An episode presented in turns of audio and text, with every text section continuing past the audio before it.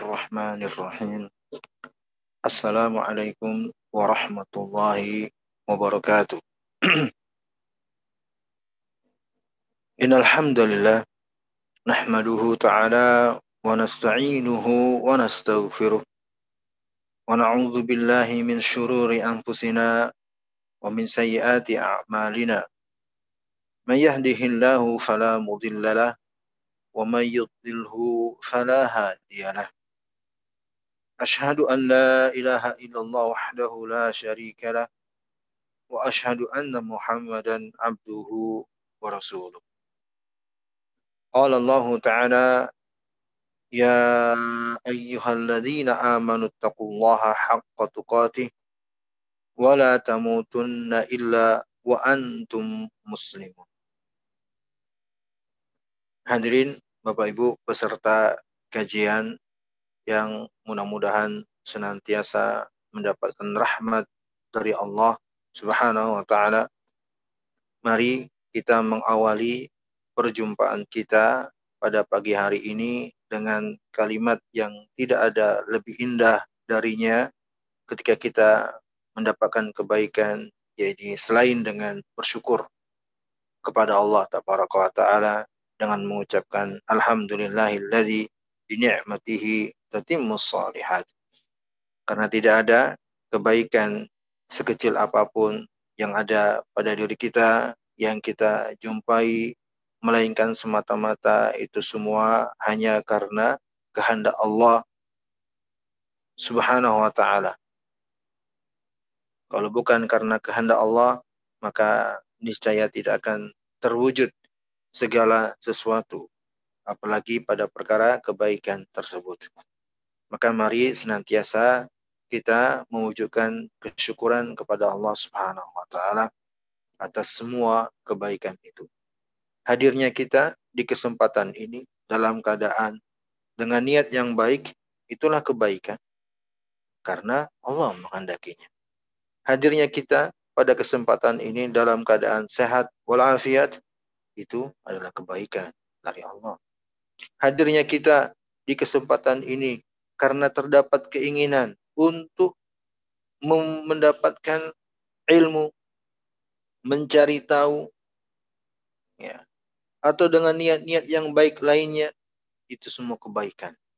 Dan itu karena taufik dari Allah Jalla wa'ala. Fala hawla wa la quwata illa billah senantiasa ingat bahwa ya, bukan diri kita yang mengantarkan bisanya kita untuk melakukan kebaikan. Kata Imam Ibnu Qayyim rahimahullah, jangan pernah jangan pernah menganggap dirimu sendirilah yang mengantarkan engkau bisa berbuat kebaikan. Jangan pernah menganggap seperti itu.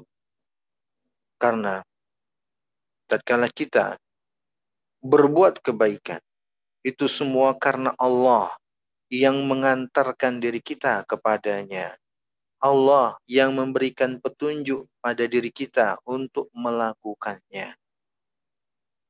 Sehingga senantiasa kita katakan fala haula wala quwata illa billah. Tidak ada daya dan upaya melainkan semua karena Allah yang menghendaki wujudkan rasa syukur dengan benar.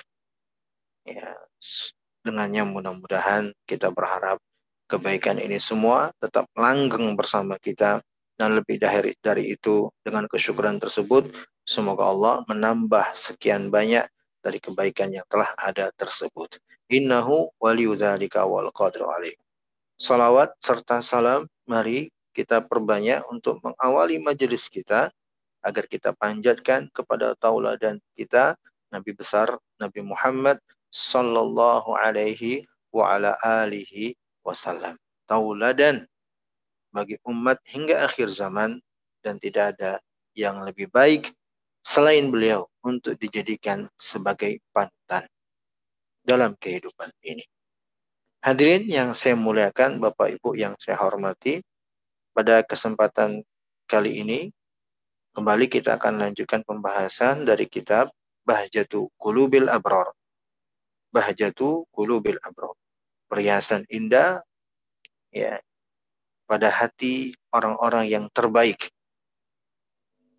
Sebuah kitab yang di dalamnya memuat sejumlah hadis-hadis dari Rasulullah SAW yang oleh penulis beliau jadikan ya, sebagai pokok-pokok pembahasan dan akan disebutkan beberapa pelajaran-pelajaran yang dipetik dari hadis-hadis tersebut.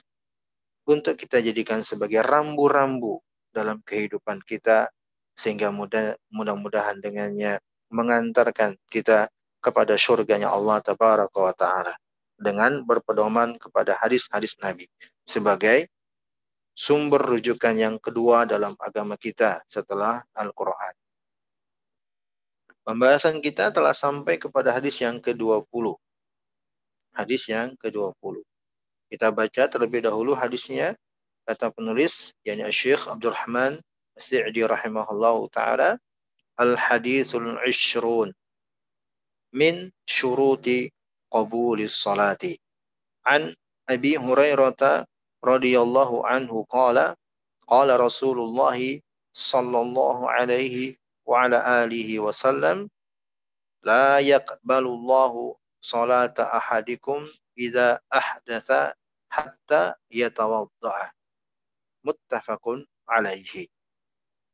Berkata penulis kitab Bahjatul Qulubil Abrar, yakni Syekh Abdul Rahman As-Sa'di rahimahullahu taala. Hadis yang ke-20 tentang salah satu perkara yang termasuk dari syarat-syarat diterimanya salat. Salah satu perkara dari sekian syarat-syarat diterimanya salat. Dari sahabat Abu Hurairah radhiyallahu anhu. Beliau berkata, Rasulullah Shallallahu alaihi wasallam bersabda, Allah Subhanahu wa taala tidak akan menerima salat salah seorang di antara kalian jika dia berhadas hingga dia berwudu. Hadis ini muttafaq alaih. Artinya diriwayatkan oleh Imam Bukhari dan Imam Muslim. Hadirin yang saya muliakan rahimani wa rahimakumullah, inilah pokok pembahasan kita untuk kesempatan pagi hari ini. Hadis yang menjelaskan tentang diterimanya salat seseorang. Syarat agar diterimanya salat kita. Syarat agar diterimanya salat kita oleh Allah Subhanahu wa taala. Banyak pelajaran yang bisa diambil dari hadis ini. Ya, hadis ini datang dari sahabat yang bernama Abdurrahman bin Sakhar kunyahnya beliau Abu Hurairah. Kunyah beliau atau gelar yang biasa beliau dikenal dengannya itu adalah Abu Hurairah. Abu Hurairah ini bukan nama. Kalau namanya beliau adalah Abdurrahman bin Sakhrin. Beliau lebih terkenal dengan Abu Hurairah. Kenapa dikenal dengan Abu Hurairah? Karena beliau ya, dikenal oleh orang-orang pada saat itu suka bawa anak kucing ke mana ke sana kemari suka membawa anak kucing ya makanya dia beliau radhiyallahu anhu dipanggil dengan ya penamaan atau penyebutan yang dikaitkan dengan anak kucing Hurairah ya ini dalam bahasa Arab dan dalam bahasa Indonesia artinya kucing kecil. Ya. Karena beliau suka bawa kucing ke sana kemari. Maka dipanggillah beliau dengan Abu Hurairah, bapaknya kucing kecil. Hadirin yang saya muliakan, ini dalam uh, tuntunan syariat yang ditetapkan pada asalnya merupakan kebiasaan orang Arab. Kemudian ditetapkan oleh syariat sebagai sebuah tuntunan.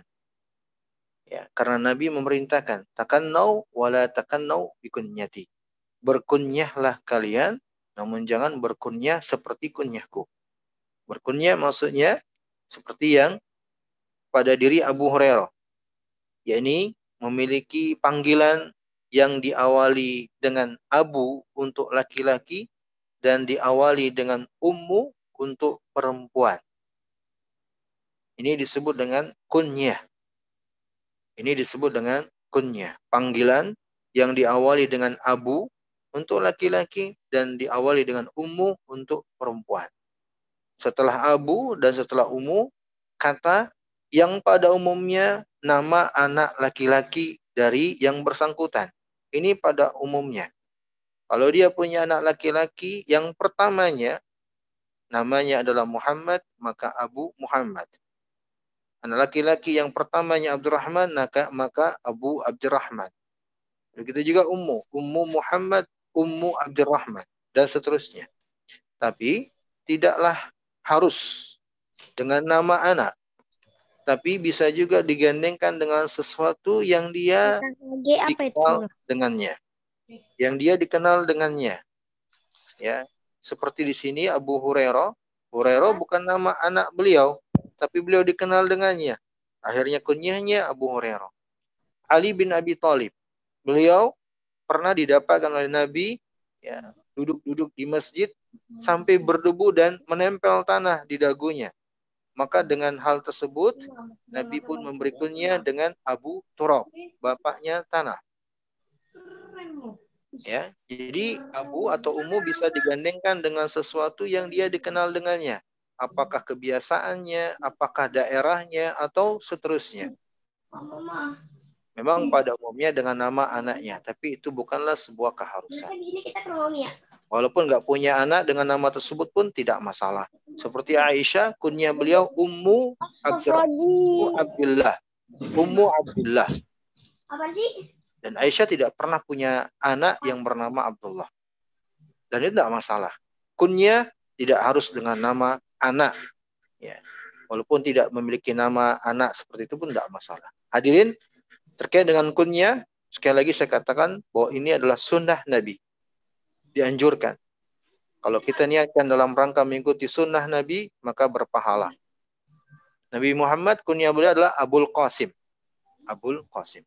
Silakan Bapak Ibu kalau ingin memiliki kunyah itu disyariatkan dan disunnahkan. Abu Hurairah berkata, Nabi bersabda, sungguh Allah tidaklah menerima salat kalian. Di sini terdapat pelajaran bahwa Allah tabaraka wa taala itu kadang menerima dan juga tidak menerima amalan kita.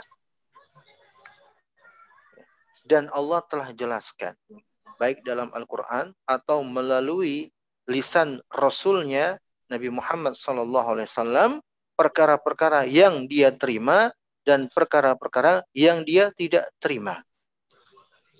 Hadirin yang saya muliakan, statement seperti ini melahirkan sebuah konsekuensi bagi kita bahwa hendaknya kita memperhatikan apa-apa yang diterima dan apa-apa yang tidak diterima. Itulah konsekuensi yang lahir dari statement seperti ini. Harus bagi kita untuk mencari tahu apa yang bisa membuat kita diterima dan apa yang membuat kita tidak diterima. Sebagaimana kita atau pergaulan sehari-hari, ketika kita mendengar ini loh yang diterima, ini kalau seperti ini tidak diterima. Apa yang lahir pada diri kita tatkala kita mengetahui informasi seperti itu? Ya, cambukan atau motivasi bagi kita untuk mengusahakan sesuatu yang dengannya diterima. Ya. Dengan kata lain atau ringkasnya, konsekuensi dari statement atau kalimat seperti ini adalah keharusan bagi kita untuk mengetahui prosedural, aturan ya, yang telah ditetapkan oleh Allah sendiri atau yang telah dijelaskan oleh Rasulullah SAW karena keduanya lah yang menjelaskan agama ini. Apa-apa yang diterima dan apa-apa yang tidak diterima. Dan dengan demikian juga ya kita dapatkan pelajaran bahwa tidak sama sekali tidaklah bisa dikatakan bahwa agama ini ya berdasarkan ya, hasil ijtihad atau hasil pemikiran yang menentukan ini diterima atau tidak diterima masing-masing orang tidak bisa. Ya. Agama ini bukan hasil rekayasa siapa pun dari kalangan manusia. Bukan dari hasil rekayasa atau karang-karangan atau ijtihad atau sebuah kesimpulan kemudian dikatakan ini loh yang diterima oleh Allah, ini loh yang tidak diterima oleh Allah. Tidak. Harus benar-benar berdasarkan prosedural yang telah ditetapkan oleh Allah dan Rasulnya karena keduanya keduanya lah yang menentukan agama ini. Ya, Allah menerima dan Allah tidak menerima. Kalau begitu kita harus kembalikan kepada Allah atau Rasulnya sebagai utusan dari Allah untuk menjelaskan agama ini. Apa yang diterima oleh Allah dan apa dan bagaimana juga yang tidak diterima oleh Allah itu. Ya. Dan tidak bisa sama sekali hal ini dikembalikan kepada individu siapa pun dia atau sehebat setinggi apa pun ilmunya. Ini loh yang diterima oleh Allah. Wajib bagi kita kalau mendengar ini diterima oleh Allah untuk memastikan adakah prosedurnya, adakah keterangannya. Tidak boleh bagi kita tidak mendatangkan dalilnya akan hal tersebut. Karena ini adalah terkait dengan hak murni dari Allah Subhanahu wa taala sendiri yang menentukan. Para nabi dan rasul pun hanya sebagai penyampai. Ya. Mereka tidaklah mengarang-arang dari diri mereka sendiri aturan dalam agama yang diterima atau tidak diterima oleh Allah Jalla wa ala. Wa ma yantiqu 'anil hawa in huwa illa wahyu yuha. Tidaklah dia nabi itu berbicara dari hawa nafsunya akan tapi dari wahyu yang disampaikan kepadanya. Jadi sekali lagi hadirin Bapak Ibu yang saya hormati dan saya muliakan, agama ini harus sesuai dengan prosedur aturan yang telah ditetapkan oleh Allah tabaraka taala atau yang ditetapkan oleh Rasulnya sallallahu alaihi wasallam. Ini salah satu hadis yang mengisyaratkan akal hal ini. Sungguh Allah tidak menerima salat kalian apabila dia berhadas sampai dia berwudu. Apabila dia berhadas sampai dia berwudu. Nah, di sini salah satu dari sekian banyak prosedur tersebut terkait dengan salat bahwa Allah Allah jelaskan melalui lisan nabinya, utusannya, yakni nabi kita nabi besar Muhammad sallallahu alaihi wasallam bahwa salat kita tidak diterima oleh Allah kalau kita berhadas kalau kita berhadas. Sehingga ya, kita katakan sholat itu kalau dilakukan oleh orang yang berhadas, maka tidak diterima oleh Allah. Ini sebuah prosedur. Ya, jika ditanya apa dalilnya, ini hadisnya. Inilah dalilnya. Prosedur terkait dengan sholat. Bahwa Allah tidak akan menerima sholat kita apabila kita berhadas. Baik, dari sinilah beberapa pelajaran yang harus kita perhatikan bersama berhadas. Apa itu hadas? Hadirin yang saya muliakan, hadas itu adalah kondisi seseorang. Kondisi. Ahwal atau bal. Limar'i alladhi fihi la tuqbal ibadatuhu. Kondisi atau keadaan seseorang yang dengan kondisi atau keadaan itu salat atau ibadah yang mengharuskan dia bersuci tidak diterima. Jadi hadas itu adalah kondisi, keadaan. Ya, kondisi atau keadaan seseorang. Yang sifatnya abstrak, artinya dia bukan uh, ain, bukan benda. Ya. Penyebutan hadas itu bukan dituju padanya benda tertentu, tidak, tapi dia keadaan, pensifatan. Ya. Makanya dalam pembahasan ini ada dua hal yang terkait dengannya. Ada hal lain yang terkait dengannya, yaitu yang disebut dengan najis. Ya, najis. Hadas dan najis. Disimpulkan dalam sebuah definisi untuk taharah. Dua hal ini disimpulkan dalam definisi untuk taharah. Taharah itu adalah mengangkat hadas dan menghilangkan najis. Mengangkat hadas dan menghilangkan najis. Untuk hadas dikatakan dengan kalimat mengangkat, untuk najis dikatakan dengan kalimat menghilangkan. Kenapa? Karena hadas itu bukan sesuatu yang terlihat ya atau bisa dipegang dan disentuh. Enggak, karena hadas itulah pensifatan. Sehingga kata kerjanya adalah di mengangkat. Raf'ul hadas, mengangkat hadas. Untuk najis dikatakan dengan menghilangkan. Wazawalun najas, menghilangkan najis. Kenapa? Karena najis itu berupa sesuatu atau benda yang dengannya bisa dihilangkan. Ya, Makanya pada prakteknya ya, kalau mengangkat hadas itu dengan dua cara. Ima dengan berwudu atau dengan mandi. Untuk hadas asghar dengan berwudu, untuk hadas akbar dengan mandi. Adapun untuk najis karena kata kerjanya menghilangkan, maka prakteknya adalah dengan mencucinya, dengan menggosok-gosokkannya, sampai hilang baunya atau rasanya atau warnanya. Sesuatu yang terkena najis tersebut. Ya.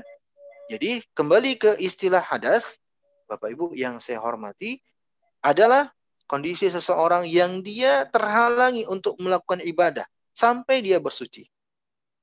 Bersucinya dari hadas ada dua. Bisa dengan berwudu atau dengan mandi. Nah, Nabi sebutkan bahwa Allah tidak menerima salat kita kalau kita kondisinya masih dalam keadaan hadas. Masih dalam keadaan hadas. Apakah hadas asgor atau hadas akbar. Ya, sampai kita bersuci. Sampai kita bersuci. Bedakan ya hadas dan najis. Sekali lagi saya singgung. Bedakan antara hadas dan najis. Ya ada perbedaan konsekuensi darinya. Kalau hadas, ya kita nggak bisa beribadah. Kalau terkena, uh, kalau kondisi kita masih berhadas, kita nggak bisa beribadah kecuali kalau udah bersuci. Kalau najis, ya nanti akan disinggung di kitab. Kalau pada awalnya kita sudah bersuci, kemudian terkena najis, kita masih bisa sholat. Meski kita masih bisa beribadah. Ya, dan juga terkait dengan ibadah ibadah ringan, misalnya berzikir. Kalau hadas, ya untuk hadas akbar misalnya dari wanita yang haid misalnya. Ya atau dari junub yang harus mandi. Ya, ini tidak dianjurkan untuk melakukan ibadah walaupun berzikir. Sebab dia dianjurkan untuk segera bersuci. Beda dengan najis.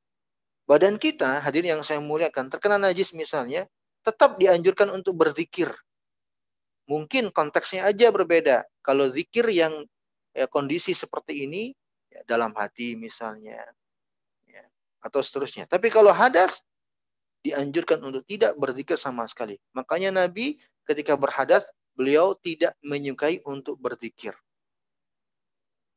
Ya. Artinya kalau berhadas itu lebih lebih sempit keadaannya. Sebab dianjurkan untuk segera bersuci. Beda dengan terkena najis. Baik, kita baca penjelasan dari Syekh Abdul Rahman Al-Sa'di rahimahullah. Kata beliau, yadulul hadith bimantuqihi anna man lam yatawadda idza ahdatha fa salatuhu ghairu maqbulah ay ghairu sahihah wala mu'jizah.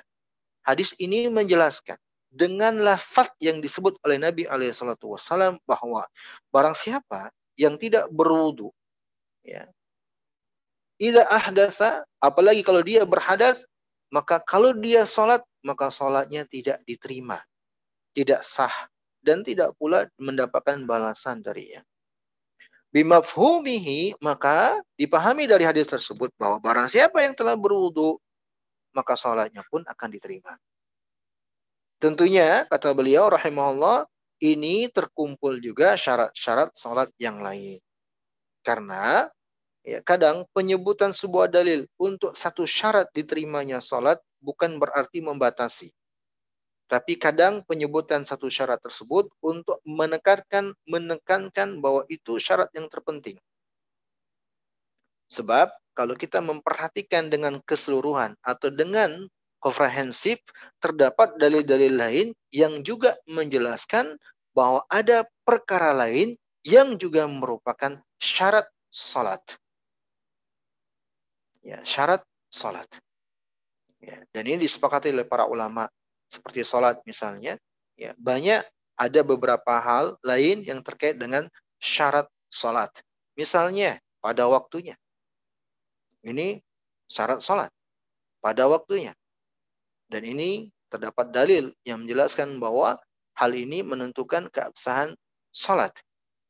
Ya, Allah berfirman, Inna salata kanat alal mu'minina kitaban mawquta.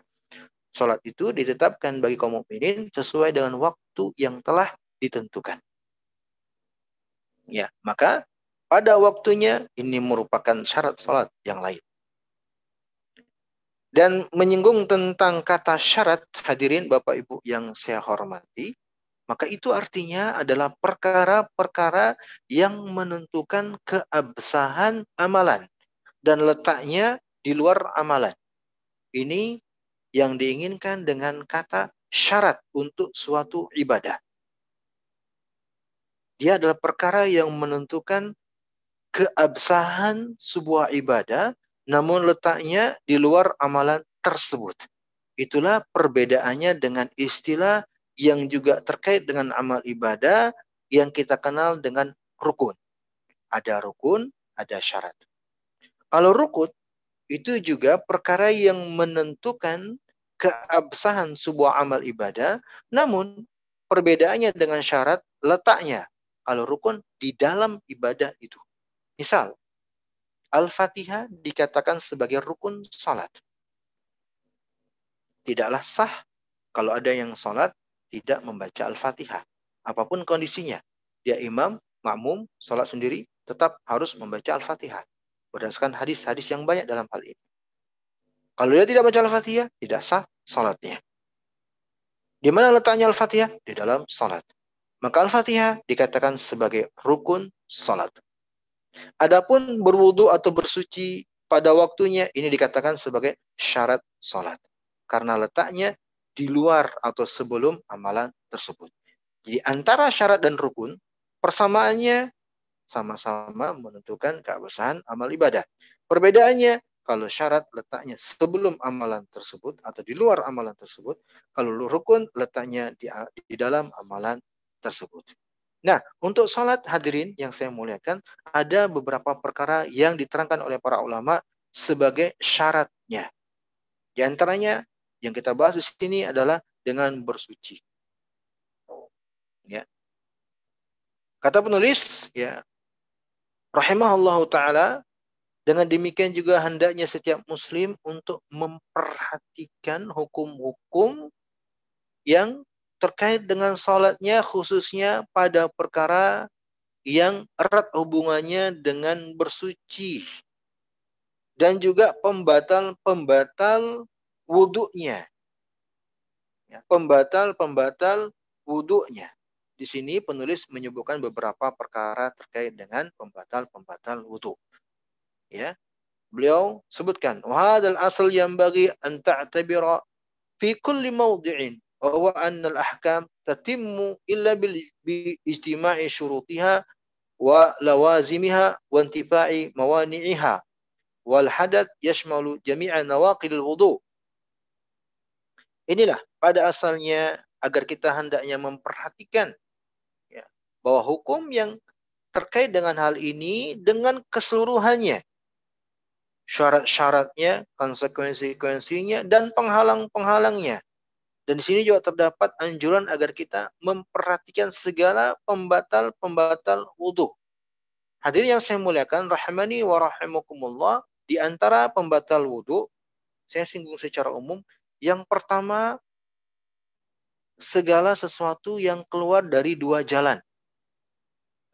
Dubur dan kobul. Ya, apabila ada yang keluar dari dua jalan, maka batal wudhu kita. Ya.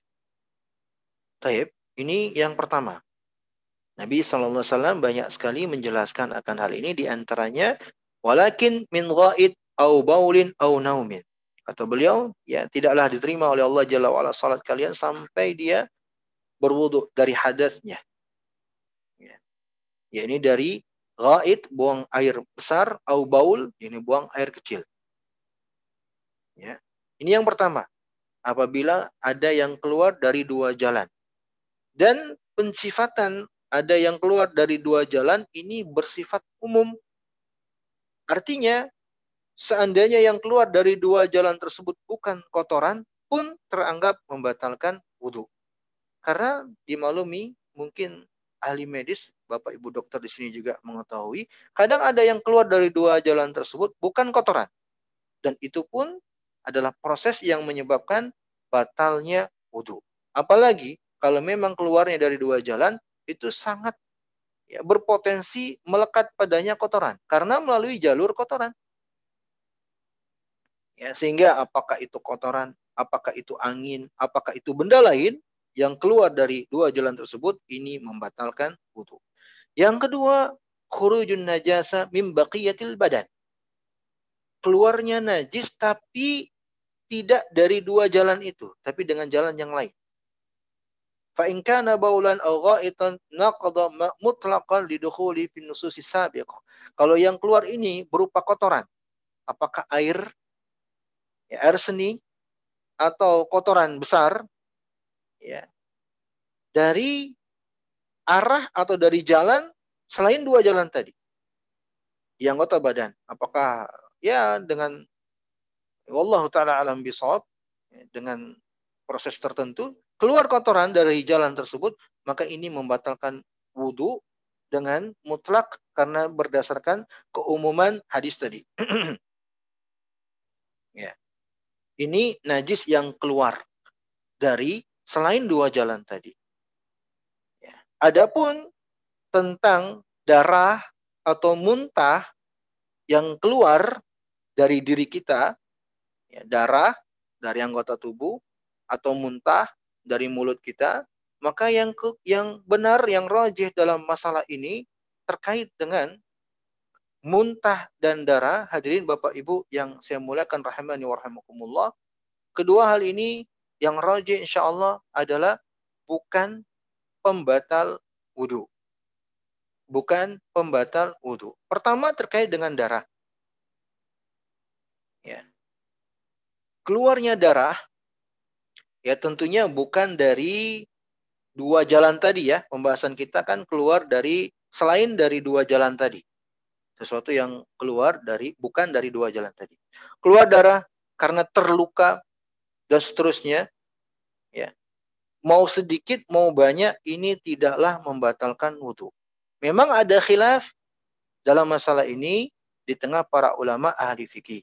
Tapi insya Allah taala kalau kita lihat secara uh, keseluruhan dari dari dalam pembahasan ini maka kesimpulan yang tepat insya Allah bagi para ulama yang mengatakan darah bukanlah pembatal wudhu. Kenapa? Karena di antara dalil yang sangat kuat menjelaskan akan hal ini adalah hadis Jabir bin Abdullah radhiyallahu taala anhuma tentang beberapa peristiwa perang yang mereka pernah jalani. Ya. Dan juga hadis Umar bin Khattab dan juga ya hadis yang lain yang mutawatir dari para sahabat yang menceritakan bahwa di antara mereka ada yang berperang. Kemudian ketika istirahat dengan salat-salat eh, dengan pakaian-pakaian yang mereka kenakan di saat perang dan ada luka pada pakaian-pakaian tersebut pada tubuh mereka, mereka tetap salat. Dan Nabi Shallallahu Alaihi Wasallam tidak menegur mereka. Umar bin Khattab pernah, ya, ini di hari beliau wafat radhiyallahu taala anhu, ditikam oleh orang. Ya, kalau beliau sholat. Dan beliau setelah ditikam itu masih melanjutkan sholatnya. Dengan terluka yang beliau tahan, bercucuran darah, beliau masih sholat. Seandainya darah itu disimpulkan sebagai pembatal sholat, maka niscaya Umar ibn Khattab radhiyallahu taala anhu tidak akan melanjutkan sholatnya. Tapi beliau masih melanjutkan sholatnya. Begitu juga ada sahabat yang di malam hari berjaga-jaga menjaga pasukannya dipanah dari kejauhan. Kena pahanya atau salah satu dari anggota tubuhnya, yakni kakinya, ya, tidak mau menghentikan sholat dan terus melanjutkan sholat ya sampai selesai.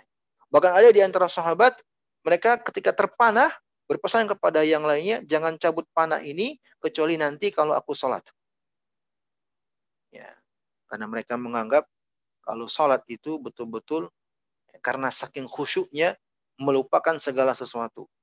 Nah mereka merasa kalau lagi sholat itu mau diapain juga ya nggak ngaruh. Ada di antara mereka yang merasakan seperti itu karena saking khusyuknya kepada Allah. Justru mereka ingin dicabut anak panah yang tertancap ketika mereka sedang sholat. Maka ini semua dalil-dalil hadis-hadisnya sahih bahkan mutawatir menunjukkan bahwa darah tidaklah membatalkan sholat bagi yang terluka dan seterusnya. Ya, ingat ini pembahasan kita bukan darah yang keluar dari dua jalan. Ya. Yang kedua tentang muntah. Demikian juga tentang muntah. Ya, karena tidak ada dalil yang sahih lagi soreh yang menjelaskan bahwa muntah pembatal wudhu. Bagi orang yang muntah, ini tidaklah membatalkan wudhunya. Adapun hadis yang berbunyi Anak Nabi yang sallallahu alaihi wasallam fa'a fa'aftara fatawaddo. Pernah Nabi sallallahu alaihi wasallam itu muntah lalu beliau berwudu kemudian uh, lalu beliau berbuka dari puasanya kemudian beliau berwudu. Kata para ulama hadis ini bukan menjelaskan batalnya wudhu beliau akan tetapi menjelaskan akan hanya sebatas afdoliyah. Ya, keutamaan. Bagi yang ingin berwudhu setelah muntahnya, bagus. Tapi bukanlah menjelaskan batalnya wudhu seseorang dengan muntah. Dan juga alasan yang lain kata para ulama, li'adami sihhati syai'in min adillati min fi ijabihi. Karena tidak ada satu dalil pun yang sahih dan tegas yang menjelaskan bahwa muntah itu membatalkan wudhu. Maka ini dua hal terkait dengan darah dan muntah yang tidaklah membatalkan wudhu. Kemudian membatal wudhu yang lain, hadirin yang saya muliakan adalah hilangnya akal atau tertutup, tertutupnya akal kita dengan berbagai bentuknya, apakah tertidur atau pingsan dan seterusnya. Yang dengan keadaan itu akal seseorang ya tertutupi atau tidak tersadarkan dengannya. Ini membatalkan wudhu. Ya. Nabi SAW bersabda, Al-ain wika usah. Wika usah. Paman nama fal yatawaddo. Dua mata ini, dua mata ini ya yang menentukan pintu itu terbuka atau tertutup. Maka barang siapa yang tertidur, hendaknya dia berwudu. Tidur termasuk keadaan yang hilang kesadarannya. Makanya dimaklumi kalau seseorang tidur itu ya jangan kita marahi mau dia ya gaya tendangan bebas kah, mau gaya jungkir balik kah, ini nggak bisa diapa-apain. Namanya orang tidur ya tidak memiliki kesadaran. Ya. Tapi yang perlu dicatat tidur yang membatalkan wudhu adalah tidur yang disebut para ulama ahli fikih dengan istilah mustaghriq. Tidur yang nyenyak, yang terlelap dan hilang kesadarannya. Adapun tidur khafif, tidur yang ringan atau dalam bahasa kita tidur ayam-ayam. Yaitu tidur yang dia masih ada kesadaran mengetahui sekitarnya, siapa yang dia di sampingnya dan juga masih ada kesadaran bahwa dia itu sedang apa, maka ini tidaklah membatalkan wudhu. Karena disebutkan dalam beberapa riwayat di zaman sahabat, mereka ada di antara yang mengikuti sholat terawih bersama Nabi dengan bacaan yang sangat panjang semalam suntuk, mereka ngantuk-ngantuk. Tapi tetap sholat. Ngantuk-ngantuk ini disebut sebagai tidur yang ringan. Karena mereka masih mengetahui keadaan diri mereka. Dan ini tidak membatalkan wudhu. Baik, ini pembatal wudhu yang selanjutnya. Kemudian yang lain, ya menyentuh kemaluan. Menyentuh kemaluan dengan syahwat menyentuh kemaluan dengan syahwat. Ya. Hadirin yang saya muliakan ini pembatal wudhu dan disimpulkan dari beberapa dalil menyentuh kemaluan dengan syahwat. Kalau menyentuh kemaluan tanpa syahwat, ini tidaklah membatalkan wudhu. Kesimpulan yang tepat karena beberapa hadis yang terkait dalam masalah ini. Ada hadis yang menjelaskan, wudhulah engkau setelah engkau menyentuh kemaluanmu. Ada hadis yang Nabi mengatakan bahwa wudhu eh, kemaluanmu itu hanyalah salah satu anggota tubuhmu. Tidaklah harus engkau berwudhu darinya sebagaimana engkau menyentuh anggota tubuhmu yang lain. Maka disimpulkan oleh para ulama, misal Syekhul Islam Ibn Taimiyah, berdasarkan riwayat-riwayat ini, ya, bahwa menyentuh kemaluan yang dianggap sebagai membatal wudhu itu adalah apabila disertai dengan syahwat. Membatal wudhu yang lainnya, makan daging unta makan daging unta. Berdasarkan hadis ya dari Jabir ibn Samurah radhiyallahu taala anhu, Nabi wasallam ditanya tentang makan daging unta, maka beliau perintahkan untuk berwuduk darinya. Dan yang diinginkan dengan hal ini adalah makan dagingnya, bukan menghirup kuahnya. Betul-betul dagingnya yang dimakan. Misalnya kita dihidangkan eh, gulai onta. Kita cuma menghirup kuahnya. Apakah batal wudhunya? Tidak. Atau juga minum susu onta. Apakah batal wudhunya? Tidak. Yang diinginkan adalah laham. Ya, Nabi SAW ditanya dengan kalimat menyebut dengan laham. Atawadda min luhumil uh, atawadda min luhumil ghanam in syi'ta tawadda'ta wa in syi'ta la tatawadda. Qala atatawadda min luhumil ibil? Naam, tawadda min luhumil ibil. Beliau ditanya dengan kalimat daging, apakah kita berwuduk setelah makan daging kambing? Kata Nabi, ya kalau ingin berwuduk silakan, kalau enggak enggak masalah. Lalu bertanya lagi, apakah kita berwuduk? Afana tawadda min luhumil ibil? Apakah kita berwuduk dari makan daging onta? Maka beliau menjawab, Naam, berwuduklah setelah makan daging onta. Maka berdasarkan lafaz daging onta, para ulama menjelaskan yang diinginkan adalah makan daging onta dengan segala macam bentuknya. Apakah dengan dibakar, apakah dengan uh, direbus, apakah dengan ya berbagai macam bentuknya. Tapi yang jelas ingin adalah dagingnya, bukan dengan selainnya. Pembatal wudhu yang lainnya adalah hadirin yang saya muliakan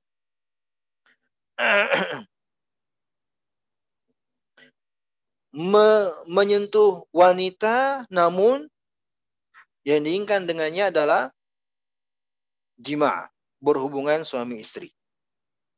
Ya, menyentuh wanita yang diinginkan dengannya adalah jima. Hadirin yang saya muliakan, poin ini juga termasuk salah satu perkara yang diperselisihkan para ulama bahwa menyentuh wanita yang dianggap sebagai pembatal wudhu apakah bermana umum atau bermakna khusus? Bermakna umum apakah setiap menyentuh wanita walaupun sekedar sedikit batal wudhunya atau bermakna khusus yang diinginkan dengannya jima atau berhubungan suami istri. Yang tepat dalam masalah ini adalah yang kedua. Menyentuh wanita bermakna khusus yang diinginkan dengannya adalah berhubungan suami istri. Itu yang membatalkan wudhu. Kenapa karena ada hadis yang menjelaskan lafat umum dari ayat. Ayatnya memang ber, e, menggunakan lafat umum. Allah Subhanahu wa taala menyebutkan aula mastumun nisa atau kalian la mastum menyentuh wanita. Lafadznya umum memang dalam Al-Qur'an. Namun ternyata ya, lafaz ini dijelaskan oleh Rasulullah SAW bukan maknanya sentuhan secara umum. Karena Nabi Shallallahu Alaihi Wasallam ya dalam beberapa hadis diriwayatkan oleh Abu Daud ya dari Aisyah radhiyallahu taala kata beliau kana yuqabbilu ba'du azwajihi thumma yusalli wa la yatawadda. Nabi pernah mencium istrinya kemudian beliau salat tanpa berwuduk kembali. Sehingga kalau mencium kan tentunya lebih besar daripada sekedar menyentuh. Sehingga ayat dalam surah Al-Maidah tadi ketika Allah mengatakan ya wa in kuntum marda au ala safar au jaa ahadikum minkumul ghaid au lamastumun nisa batal wudu kalian. Kalian tidak bersuci kalau kalian sakit atau safar atau uh, buang air hendaknya kalian bersuci darinya au lamastumun nisa atau kalian menyentuh wanita atau kalian menyentuh wanita. Menyentuh wanita di sini yang diinginkan dengannya adalah jima, berhubungan suami istri. Hadirin yang saya muliakan rahmani wa rahimakumullah, inilah beberapa pembatal wudhu yang diterangkan oleh para ulama. Ya. Tentunya yang disepakati yang lain misalnya haid ya atau nifas yang terjadi pada diri wanita itu juga ya otomatis bukan hanya wudhunya yang batal tapi kesucian dirinya ya terangkat darinya. Hadirin yang saya muliakan rahimani wa rahimakumullah. Inilah beberapa pembatal-pembatal wudhu. Kata penulis kita kembali ke kitab.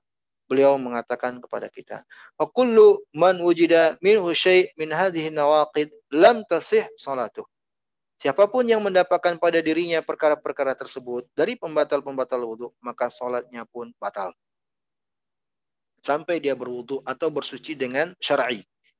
Ya, dia mencuci anggota tubuhnya yang sebagaimana telah dituntunkan oleh Allah Jalla wa ala ya dengan tertib muala dan atau dengan cara berwudu sebagaimana telah dituntunkan oleh Rasulullah sallallahu alaihi wasallam. Wa kata penulis dan demikian juga terdapat dalil bahwa barang siapa yang shalla nasiyan au jahilan hadatsahu fa alaihi i'ada li umumil hadis wa huwa muttafaq alaih. Kalau ada yang salat dalam keadaan dia lupa atau enggak tahu bahwa dia telah berhadas, maka ketika dia teringat akan hal tersebut atau diingatkan akan hal tersebut, wajib baginya untuk mengulangi sholatnya berdasarkan keumuman hadis ini. Nabi perintahkan ya dan Nabi sebutkan bahwa Allah tidak menerima sholatnya. Itulah yang diinginkan dengan syarat hadirin yang saya muliakan. Syarat itu menentukan keabsahan sebuah amalan dan tidaklah diterima alasan ketidaktahuan atau ketidaksengajaan atau kelupaan. Tetap harus diulangi. Karena dia syarat. Ya, jadi kalau ada yang Ustadz saya lupa tadi sholatnya nggak berwudu, wajib untuk mengulangi sholatnya. Ya, hadirin yang saya muliakan rahimani wa rahimakumullah, beda keadaannya di sini penulis rahimahullah memberikan faidah وهذا بخلاف ما تطهر ونسي ما على بدنه أو ثوبه من النجاسة فإنه لا إعادة عليه على الصحيح لأن الطهارة من باب فعل الأمور التي لا تبرأ الذمة إلا بفعلها Wa amma ijtinabun najasa fa innahu min bab ijtinabil mahdhur alladhi idza fu'ila wal insanu ma'dzur fala i'adah alaihi. Beda keadaannya kalau ada orang yang sudah pada asalnya dia bersuci. Dia udah bersuci. Wa nasiya ma'ala badanihi aw thawbihi minan najasa. Tapi dia lupa terkena najis di badan atau di pakaiannya, terkena najis di badan atau pakaiannya. Kalau keadaan seperti ini, nggak perlu dia mengulangi sholatnya. Ya, beda keadaannya dengan yang pertama yang memang tidak bersuci dari awalnya. Ya. Lianna tahara karena bersuci itu dalam rangka menjalankan perintah dan tidaklah teranggap amalan. Kalau tidak mengamalkannya sementara menjauhkan diri dari najis itu dalam rangka menjauhkan larangan. Menjauhkan diri dari larangan itu kalau ada udur padanya itu diberikan maaf dan tidak perlu mengulangi amalannya. Itu kaidahnya. Hadirin yang saya muliakan rahimani wa Allah, inilah beberapa perkara yang disampaikan oleh penulis rahimahullah taala beberapa pelajaran yang bisa diambil dari hadis dalam pembahasan ini. Pembahasan tentang sholat, hadirin yang saya muliakan, rahimani wa rahimakumullah. Ya. Yang dibahas pada pertemuan kali ini. Diangkat. Pembahasan sholat dan spesifik terkait dengan bersucinya diangkat di pembahasan di kitab Bahjatu Qulubil Abrar. Kitab yang memuat tentang pembahasan pembahasan pada umumnya terkait dengan tazkiyatun nufus, penyucian jiwa. Ya. Padahal pembahasan ini ya merupakan salah satu pembahasan yang terkait dengan fikih. Kenapa beliau angkat ada dua hal perkara penting yang harus kita perhatikan. Hadirin yang saya muliakan. Ya. Yang pertama, ini menunjukkan betapa pentingnya sholat. Betapa pentingnya sholat sampai beliau angkat dalam pembahasan Bahjatu Qulubil Abror di kitab beliau ini. Agar kita betul-betul memperhatikan sholat kita.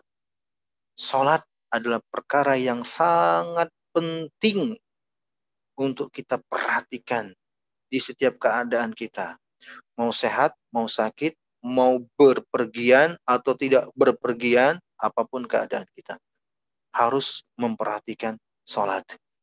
Ya, hadirin yang saya muliakan rahimani wa penunaiannya, waktu-waktunya, cara menunaikannya. Hendaknya kita perhatikan bersama. Tidak kita lalaikan, kita tidak pula kita bermudah-mudahan dengannya. Nabi pernah bersabda, ya, Al-ahdu bainana wa bainahumus salah. Faman tarakaha faqad kafar. Pembeda antara kita dengan mereka non-muslim adalah pada salat. Kalau ada yang meninggalkan dengan sengaja, maka sungguh dia menjadi kufur. Benar, hadirin yang saya muliakan. Sabda Nabi ini menjelaskan kepada kita. Apa yang membedakan kita dengan non-muslim? Kalau profesi, sama. Penampilan kadang juga sama. Bahkan kadang pada sisi akhlak, beda. Uh, tidak ada bedanya. Sama aja. Menjaga kejujuran, menjaga ucapan yang baik, dan seterusnya. Akan terlihat pembeda dengan sholat.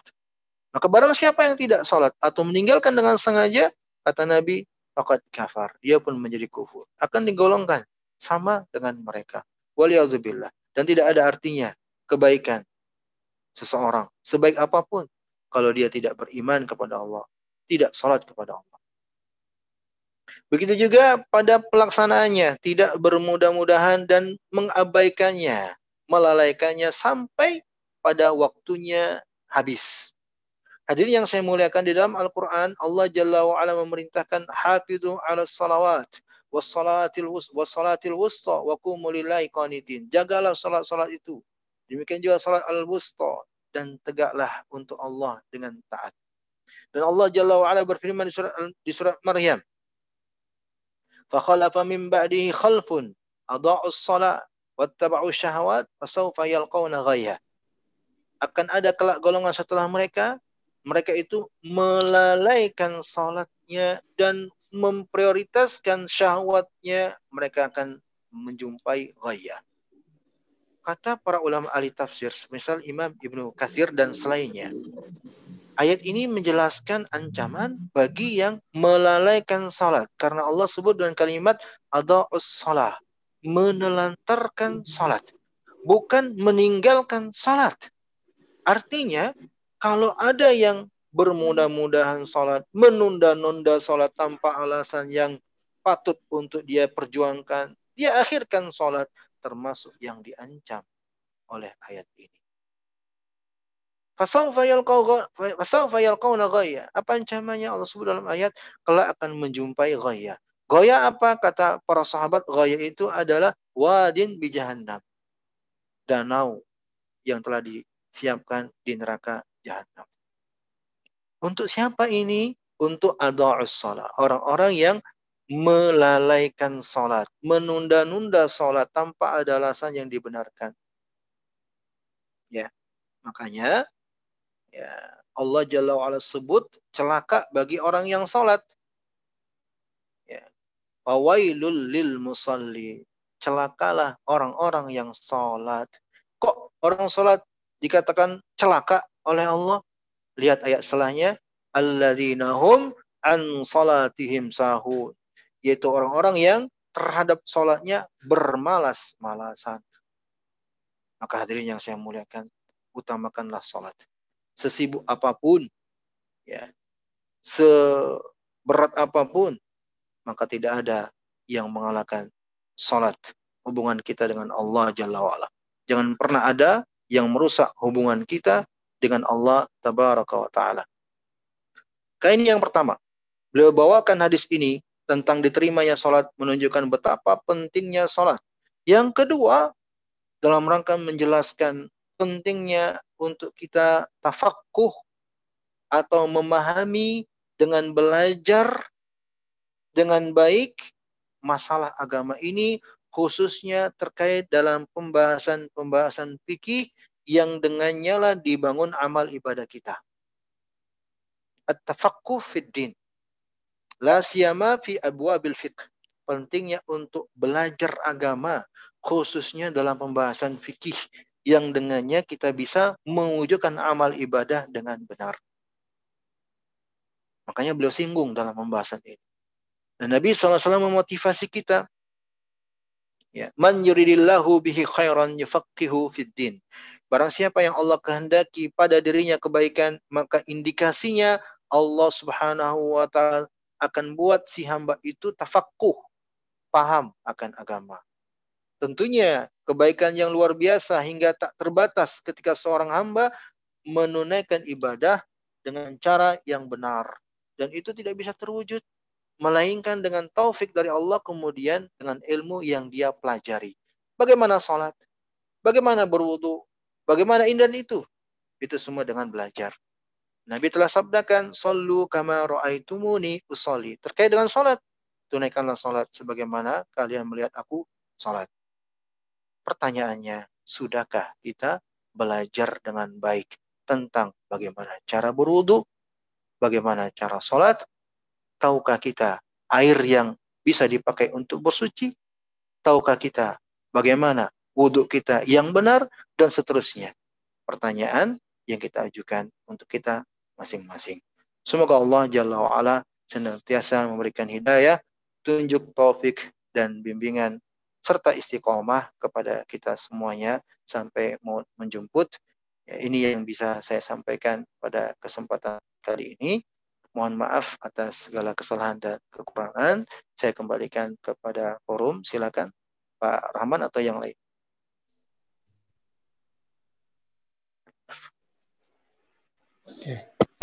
Jazakallah Ustadz, terima kasih atas pencerahannya, tausiahnya.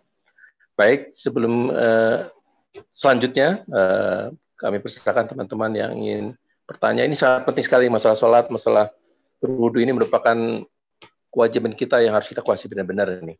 Silakan teman-teman yang ingin bertanya langsung boleh atau kirim ke chatnya. Nah, saya sebelumnya Ustadz saya boleh saya dulu Ustadz bertanya Ustadz. Silakan, silakan Pak Rahmat. Ustadz uh, di bidang saya tuh ada namanya inkontinensia. Inkontinensia itu suatu keadaan orang tidak bisa menahan kencing atau menahan uh, kentut atau buang air besar karena memang penyakit gitu kan. Nah, bagaimana cara pasti Allah memaafkan, tapi bagaimana caranya buat mereka-mereka ini yang memang tidak bisa menahan untuk melakukan sholat misalnya. Apakah memang wudhu uh, dibersihkan dulu cebok, ganti celana yang bersih atau pampers yang bersih, kemudian mereka sholat. Tapi waktu jalan tetap keluar, bagaimana tuh, Ustaz? Ya. Bismillah, walhamdulillah, wassalatu wassalamu ala rasulillahi wa ba'd. Pertanyaan yang sangat bagus sekali dan itu dalam pembahasan fikih disebut para ulama dengan misal salatul baul. Ada pembahasannya di tengah para ulama dengan penyebutan musal salatul baul. Orang yang buang air terus menerus dan tidak bisa berhenti. Karena sebenarnya tidaklah ada permasalahan yang kita jumpai di masa ini, melainkan sudah ada sejak dahulu. Apakah persis sama atau secara umum sama? Ya, yang ditanyakan oleh Pak Surahman itu juga perkara yang pernah terjadi di masa lampau. Di masa Nabi pun ada sahabat yang mengalami seperti itu. Pernah sahabiah ya, yang senantiasa mengeluarkan darah kotor. Ya. Apa petunjuk Nabi untuk yang seperti ini? Ya, solusinya adalah hendaknya dia berwudhu saja setiap sholatnya, setiap hendak sholat. Dia berwudhu hendak setiap sholat. Tidak perlu, tidak perlu dia ganti pakaiannya, apakah pakaian dalam atau luarnya nggak apa-apa keluar dalam sholatnya nggak apa-apa terusin aja karena dia e, kondisinya sakit dan itu tidak bisa dihentikan. Tapi ya keharusannya adalah hanya memperbarui wudhu setiap hendak dia sholat. Begitu aja Pak Suraman. Allah taala alam bisawab. Terima kasih Ustaz. Ini ada pertanyaan yang lain dari teman-teman nih dari uh, dari Pak Ayang ya dari, Dr. Dewi ya. Assalamualaikum warahmatullahi wabarakatuh. Jika pakai kolostomi bag tadi seperti ini, uh, tak bisa bebas hadas. Nah, kapan boleh tayamum jika pertama tadi, Ustaz, yang kedua pertanyaannya, kapan boleh tayamum jika ada air cuma lagi terbaring pakai kateter dan sebagainya gitu ya. Bisa dirawat, pakai infus, pakai kateter ya. Tapi sebenarnya air ada di sebelah gitu di dan bisa bangun. Gimana Ustaz?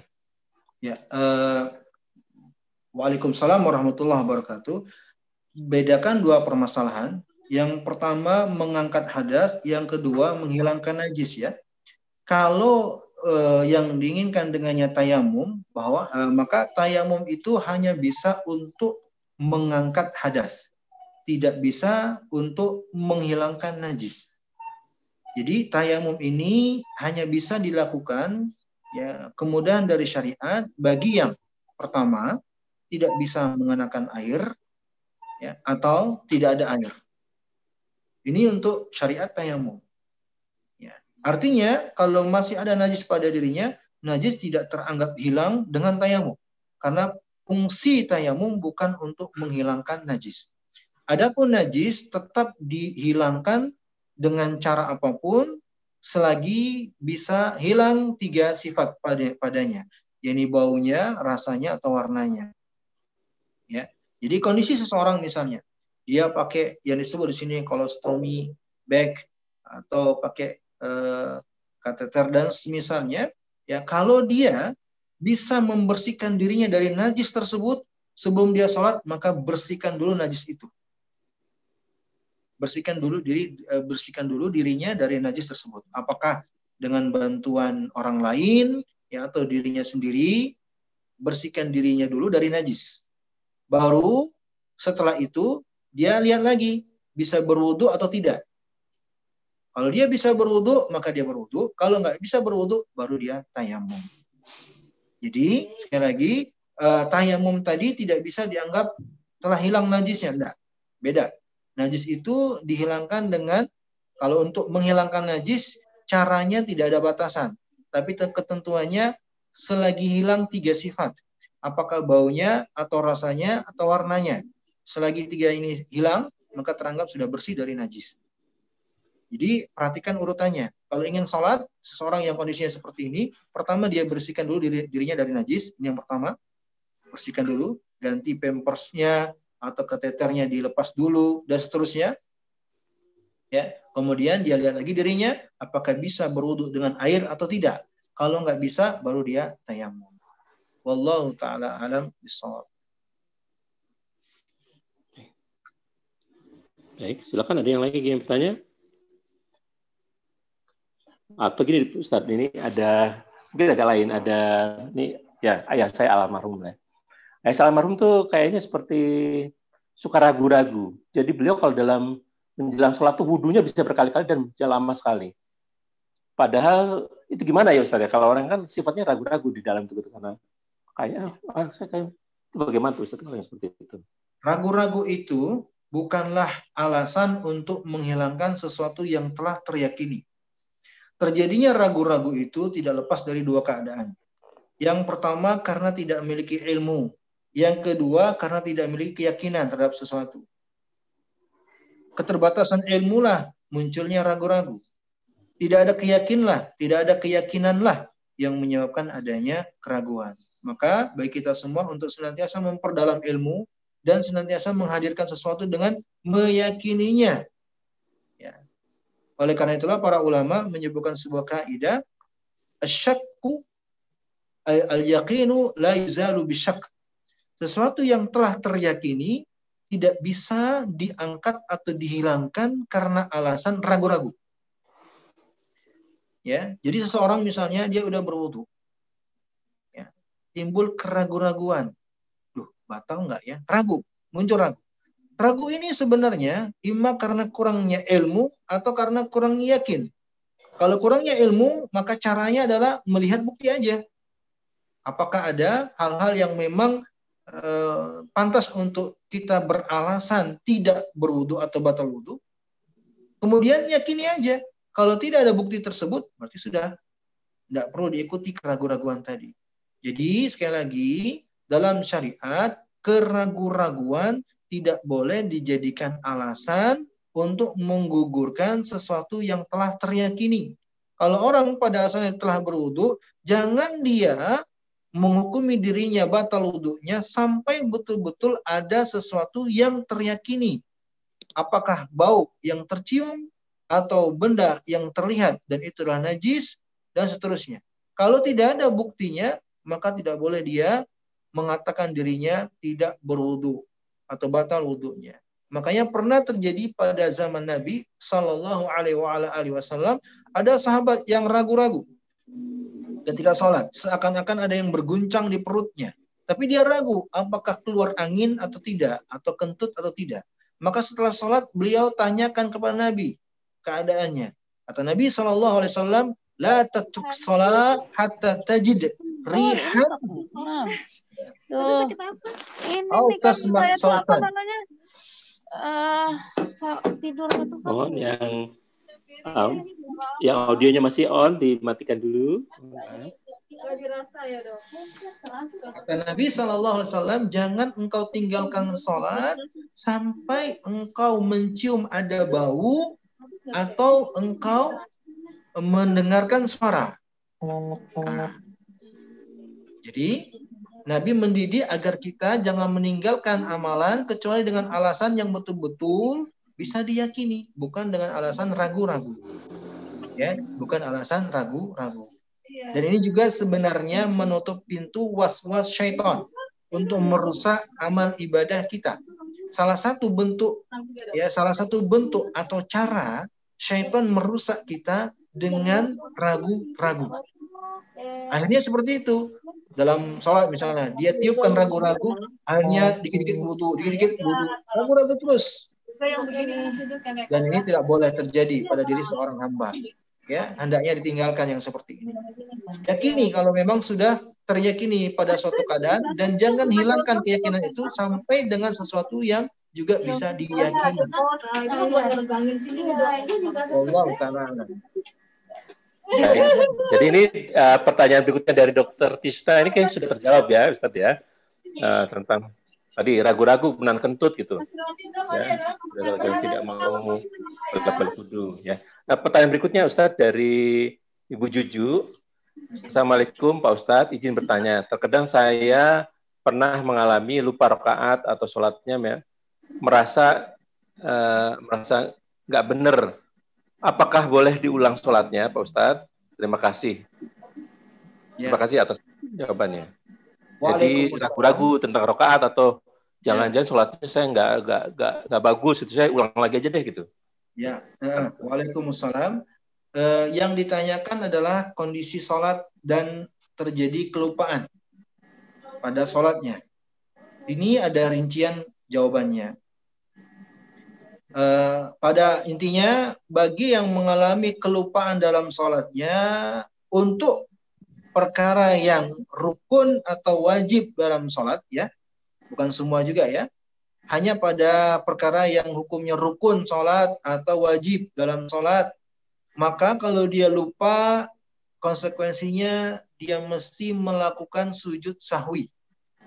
Dia mesti melakukan sujud sahwi pada perkara yang sifatnya rukun atau wajib dalam sholat. Ya, dia mesti melakukan eh, sujud sahwi sebelum atau setelah salam sebelum atau setelah salam. Ya. Jadi kalau yang terjadi adalah tidak lepas dari tiga. Penambahan atau pengurangan atau ragu-ragu. Kelebihan atau kekurangan atau ragu-ragu.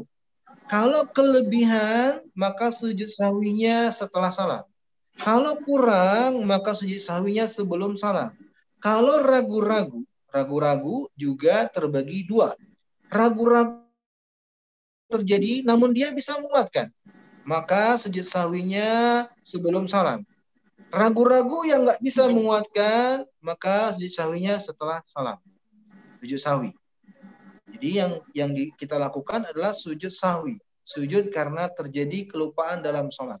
Apakah eh, kelebihan atau kekurangan atau ragu dengan kondisi rincian tadi dan bisa sebelum salam atau setelah salam dan caranya adalah dengan bertakbir untuk sujud kemudian bangkit lagi duduk sesaat kemudian takbir lagi untuk sujud. ini dua kali ya sujudnya. Barulah setelah itu salam sujud sahwi konsekuensinya. Ya dan nggak perlu mengulang sholat ya kalau sudah tahu ya hal ini. Nggak perlu mengulang sholat. Cukup sujud sahwi saja. Wallahu taala alam bisawab. Pertanyaan satu lagi Ustadz Tidur saya posisi kayak tentang tentang haid. selama mengalami haid apakah tidak boleh berzikir ataupun membaca Al-Qur'an Ustaz? Ya.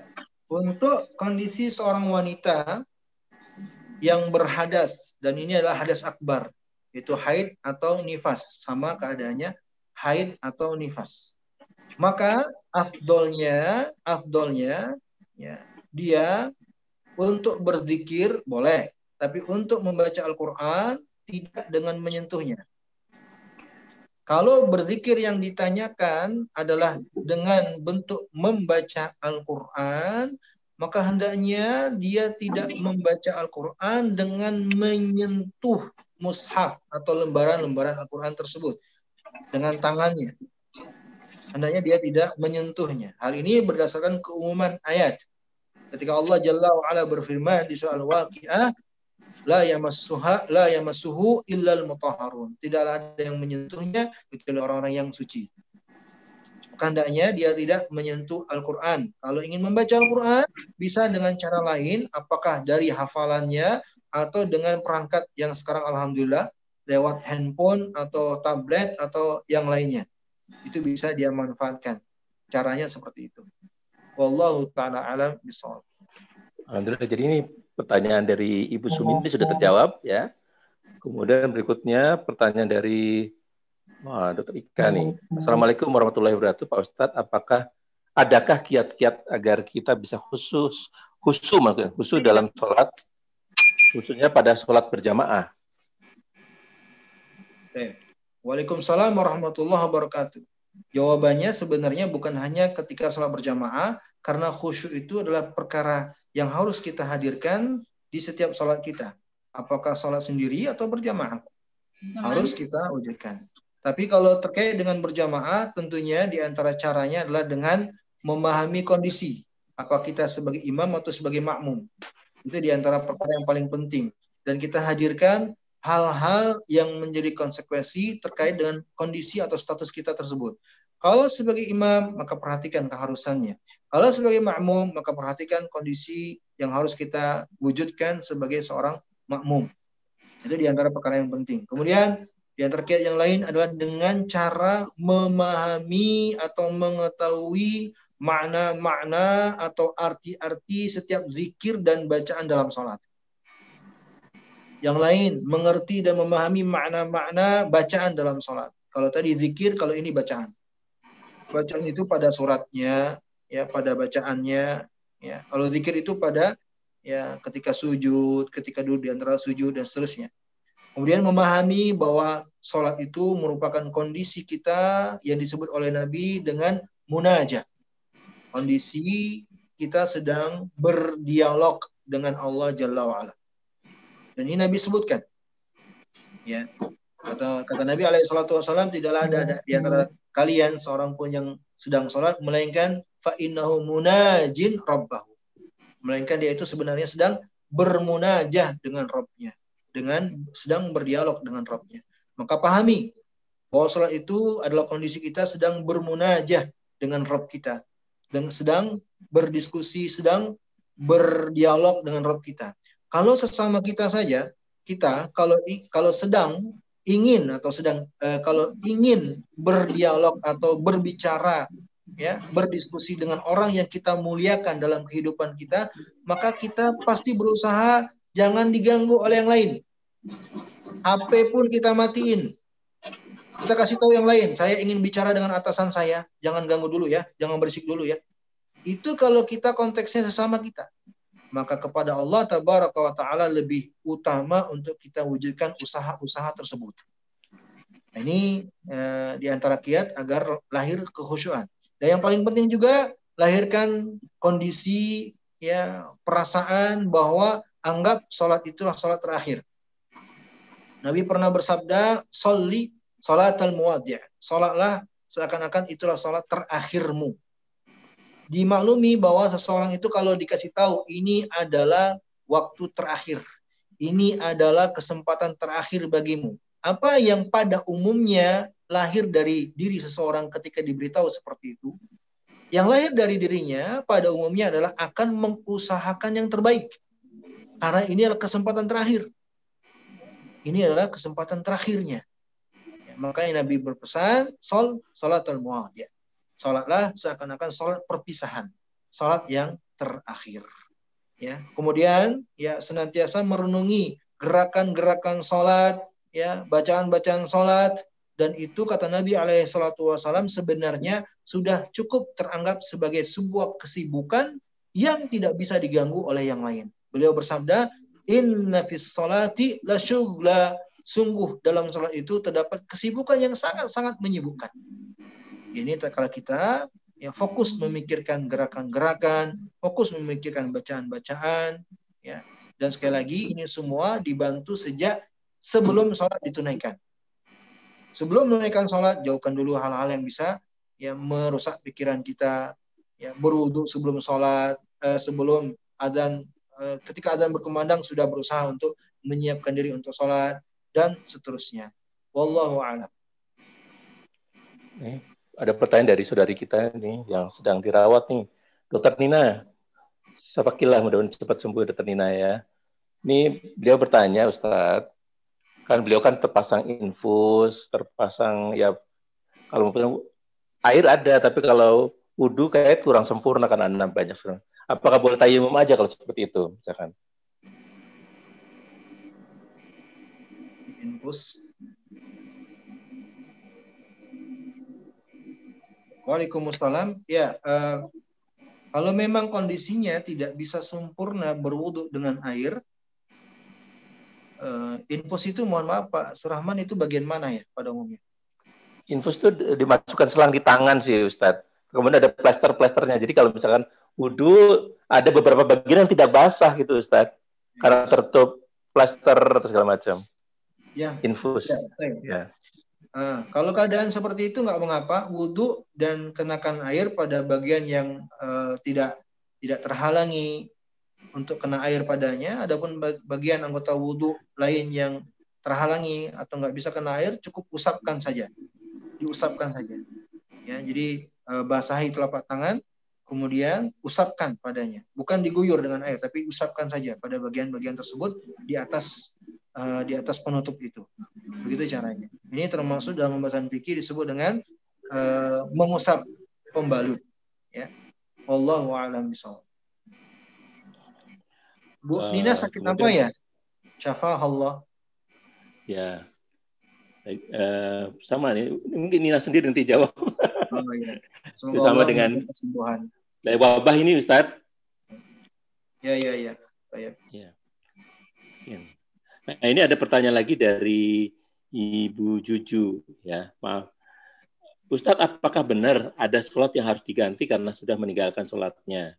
Seperti kita mengganti puasa Ramadan. Jadi misalkan ada kita terlupa atau segala macam, bukan waktunya, bukan uh, bukan yang bisa dijamak gitu Ustadz. Nah itu apakah ada pengganti sholat, jadi kodok di kodok gitu seperti itu? Silahkan Ustadz. Tidak ada ya pada asalnya penetapan kodok sholat itu eh, penetapan ibadah yang kodok itu pada asalnya hanya eh, puasa yang maknanya mengganti karena adanya penghalang ya, karena terhalangi untuk menunaikannya itu hanya pada puasa untuk bisa ditunaikan di hari-hari atau di waktu yang lain kodok sholat pada yang wajib itu memang ada tapi bukan karena penetapan syariat eh, apa namanya adanya memang pengganti sholat. Tapi kodok sholat itu ya yang memang karena ada sebab dia tidak bisa menunaikan sholat dan itu hanya pada waktunya. Misal, ya ada orang yang sholat tadi, ya dia batal, ya tidak wudhu misalnya, dia ulangi sholatnya dan itu pun pada waktunya. Kalau waktunya sudah habis, maka tidak ada lagi kodok sholat. Ya, itu uh, yang dimaksud dengan pengganti sholat. Artinya kalau sudah ditinggalkan sholat dalam waktu yang lama, sudah berhari-hari, maka tidak ada lagi pengganti sholat. Beda dengan puasa. Kalau puasa memang ada penggantinya di hari-hari yang lain. Walaupun sudah lama waktunya. Seperti puasa Ramadan, sah-sah saja dia ingin mengganti di bulan-bulan yang lainnya. Allah a'lam. Jadi kalau misalkan uh, karena satu hal misalkan uh, operasi operasi itu melewati satu satu masa sholat. Jadi waktu mulai operasi belum asar, tapi selesai operasi sudah asar. Nah, kita mengganti asarnya bagaimana Ustaz? Uh, hendaknya di di apa diperhatikan dan dipastikan di masa yang akan datang untuk ahli medis, bapak-bapak, ibu-ibu semuanya. Kalau memang ada kondisi seperti ini, kita akan uh, operasi di waktu asar. Kalau memang bisa dipastikan atau dikatakan besar kemungkinan, kuat kemungkinan akan melaksanakan operasi di saat itu, maka sebelum asar di waktu duhur jamaklah asarnya. Jamak takdim Dan itu boleh. Dan kalau jamak seperti ini eh, ketentuannya bukan jamak kasar tapi jamak tam. Dia sholat asar di waktu zuhur. Asarnya bukan dua rakaat tapi empat rakaat. Itu bisa. Karena alasan darurat seperti itu. Ya ini bisa. Untuk lain kali. Ya kalau yang udah berlalu ya kita beristighfar kepada Allah. Mudah-mudahan dimaafkan atas ketidaktahuan kita tersebut. Yang jelas kalau kondisinya sebelum waktu sholat tapi kalau kondisinya bisa masih dapat sholat itu setelah operasi jamak takhir aja. Bisa jamak takhir. Kalau asar kan nggak bisa dijamak ke maghrib ya. Maka kondisinya dijamak di awal itulah jamak takdim. Kalau operasinya misalnya di waktu zuhur ya udah nggak apa-apa tinggalkan zuhur nanti zuhurnya kita tunaikan jamak takhir dengan asar. Tapi jamaknya tam sempurna bukan kasar karena kita alasan menjamak bukan karena safar. Wallahu a'lam Nah, ini ada pertanyaan dari rekan kita, Dr. Elsa. Assalamualaikum, Ustadz bagaimana kalau seandainya keraguan jumlah sholat eh, jumlah rakaat atau ada yang kurang dalam rukun sholat terjadi setelah sholat kita selesai. Bagaimana menyikapinya? Jadi eh, pas assalamualaikum tahu ah, kayaknya sih kurang gitu. Bagaimana Ustaz? Ya, ini waalaikumsalam dari pertanyaannya juga pernah dialami oleh Nabi Alaihissalam dan sahabatnya. Nabi pernah lupa dalam sholatnya. Ya. Eh, sedikit catatan agar kita tidak salah memahami. Kalau Nabi itu ya lupa dalam sholatnya bukan sama sekali merendahkan sedikit pun dari kedudukan beliau sebagai seorang rasul. Tidak. Hanya saja di sini dalam pelajaran bahwa beliau adalah manusia sebagaimana manusia yang lain juga mengalami kelupaan dan dengan syariat seperti itulah adanya aturan bagaimana sikap kalau kita mengalami hal yang serupa ini lupa dalam sholat. Kalau Nabi nggak mengalami kelupaan kan kita nggak bisa tahu bagaimana tuntunan agama. Baik. Jawabannya adalah kalau setelah salam baru tahu, baru ingat. Apakah ingat sendiri atau diingat kalau orang lain, maka wajib baginya untuk mengulang yang rukunnya tertinggal itu. Kalau dia tahu di rukun pertama, di rakaat pertama, dia lupa rukun tersebut, maka dia ulang satu rakaat. Dia takbir, dia baca seperti pada umumnya, dia pun sholat, ya cukup satu rakaat langsung tasyahud akhir.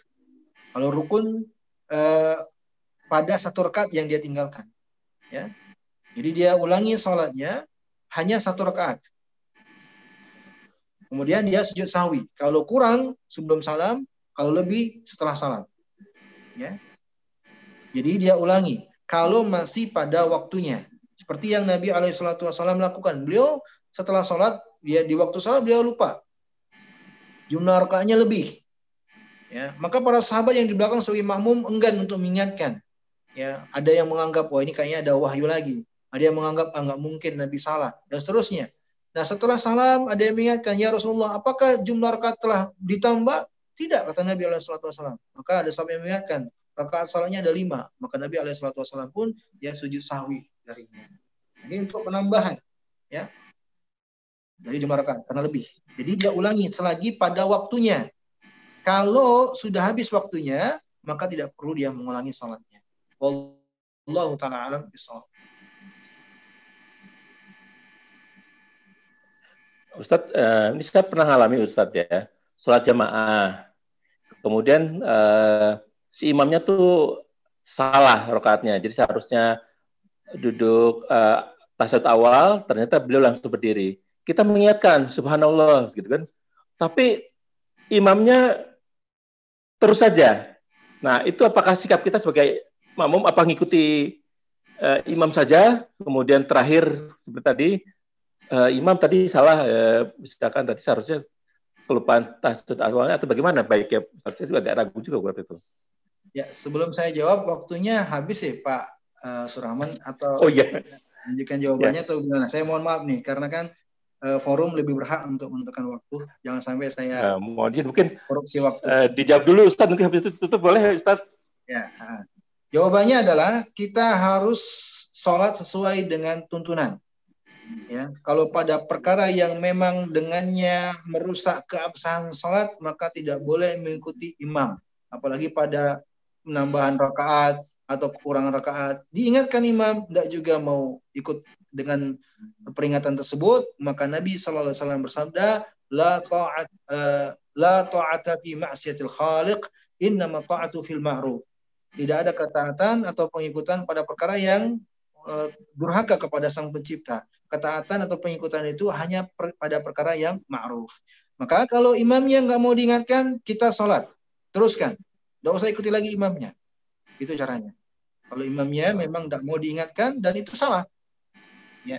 Kecuali kalau pada perkara yang itu tidaklah merusak keabsahan sholat. Kalau imam misalnya melakukan kesalahan yang kita anggap itu nggak benar, maka kita tetap ikuti aja. Nggak apa-apa. Karena itu tidak atau bukan pada perkara yang menentukan keabsahan sholat. Nggak masalah itu. Ya, misal nih, ada yang mungkin ya menguatkan adanya kunut subuh, ada yang menguatkan tidak kunut subuh. Ya, ini kan bukan perkara yang menentukan sah tidaknya sholat. Kalau kita misalnya menguatkan tidak kunut subuh, ikuti aja imam yang kunut subuh, nggak masalah insya Allah. Begitu. Pada perkara yang tidak menentukan keabsahan sholat. Kalau kalau perkara yang menentukan keabsahan sholat, imam melanggar padanya, tidak boleh kita taati. Wallahu a'lam. Terakhir ya.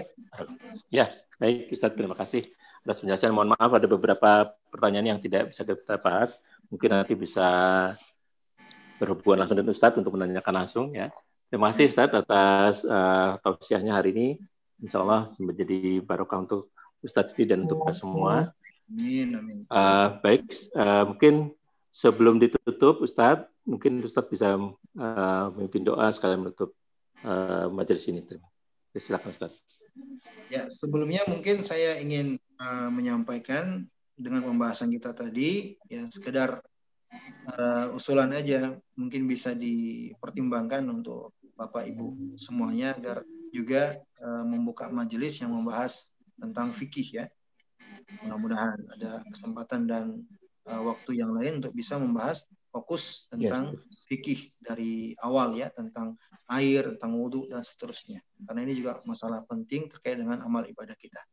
Akhirul kalam, hadirin yang saya muliakan Bapak Ibu yang saya hormati, mari kita sejenak ya berdoa kepada Allah tabaraka taala dengan menyebut nama-namanya yang indah dan sifat-sifatnya yang mulia dan dialah maha mendengar bagi setiap yang berdoa dan memohon kepadanya agar senantiasa memberikan taufik kepada kita ya petunjuk dan hidayahnya. Allahumma inna nas'alukal huda wat tuqa wal afafa wal ghina innaka ala kulli syai'in qadir. Allahumma irfa' 'anna al waba wal bala. Allahumma irfa' 'anna al waba wal bala. Allahumma irfa' 'anna al waba wal bala innaka bikulli syai'in qadir. Allahumma shfi man mardana. Allahumma shfi man mardana. Allahumma shfi mardana innaka antas syafi la shifaa la shifaa illa shifaa'uk. Allahumma taqabbal du'aana innaka mujibas sa'ilin wa akhiru da'wana alhamdulillahi rabbil alamin wa sallallahu Muhammadin wa ala wa ashabihi ajma'in. Subhanakallahumma wa bihamdika la ilaha anta astaghfiruka wa atubu Wassalamualaikum warahmatullahi wabarakatuh. Waalaikumsalam warahmatullahi wabarakatuh. Pak saya pamit ya. Ya, makasih Ustaz. Jazakallah. Baik, teman-teman sekalian, terima kasih atas perhatiannya. Mohon maaf bila ada hal-hal yang kurang berkenan. Buat teman-teman yang saat ini sedang sakit, mudah-mudahan Allah segera memberikan kesembuhan, segera pulih kembali. Ya, saya akhiri dan wassalamualaikum warahmatullahi wabarakatuh. Waalaikumsalam warahmatullahi wabarakatuh. Wassalamualaikum saya pamit ya. Warahmatullahi. Sama-sama, terima kasih.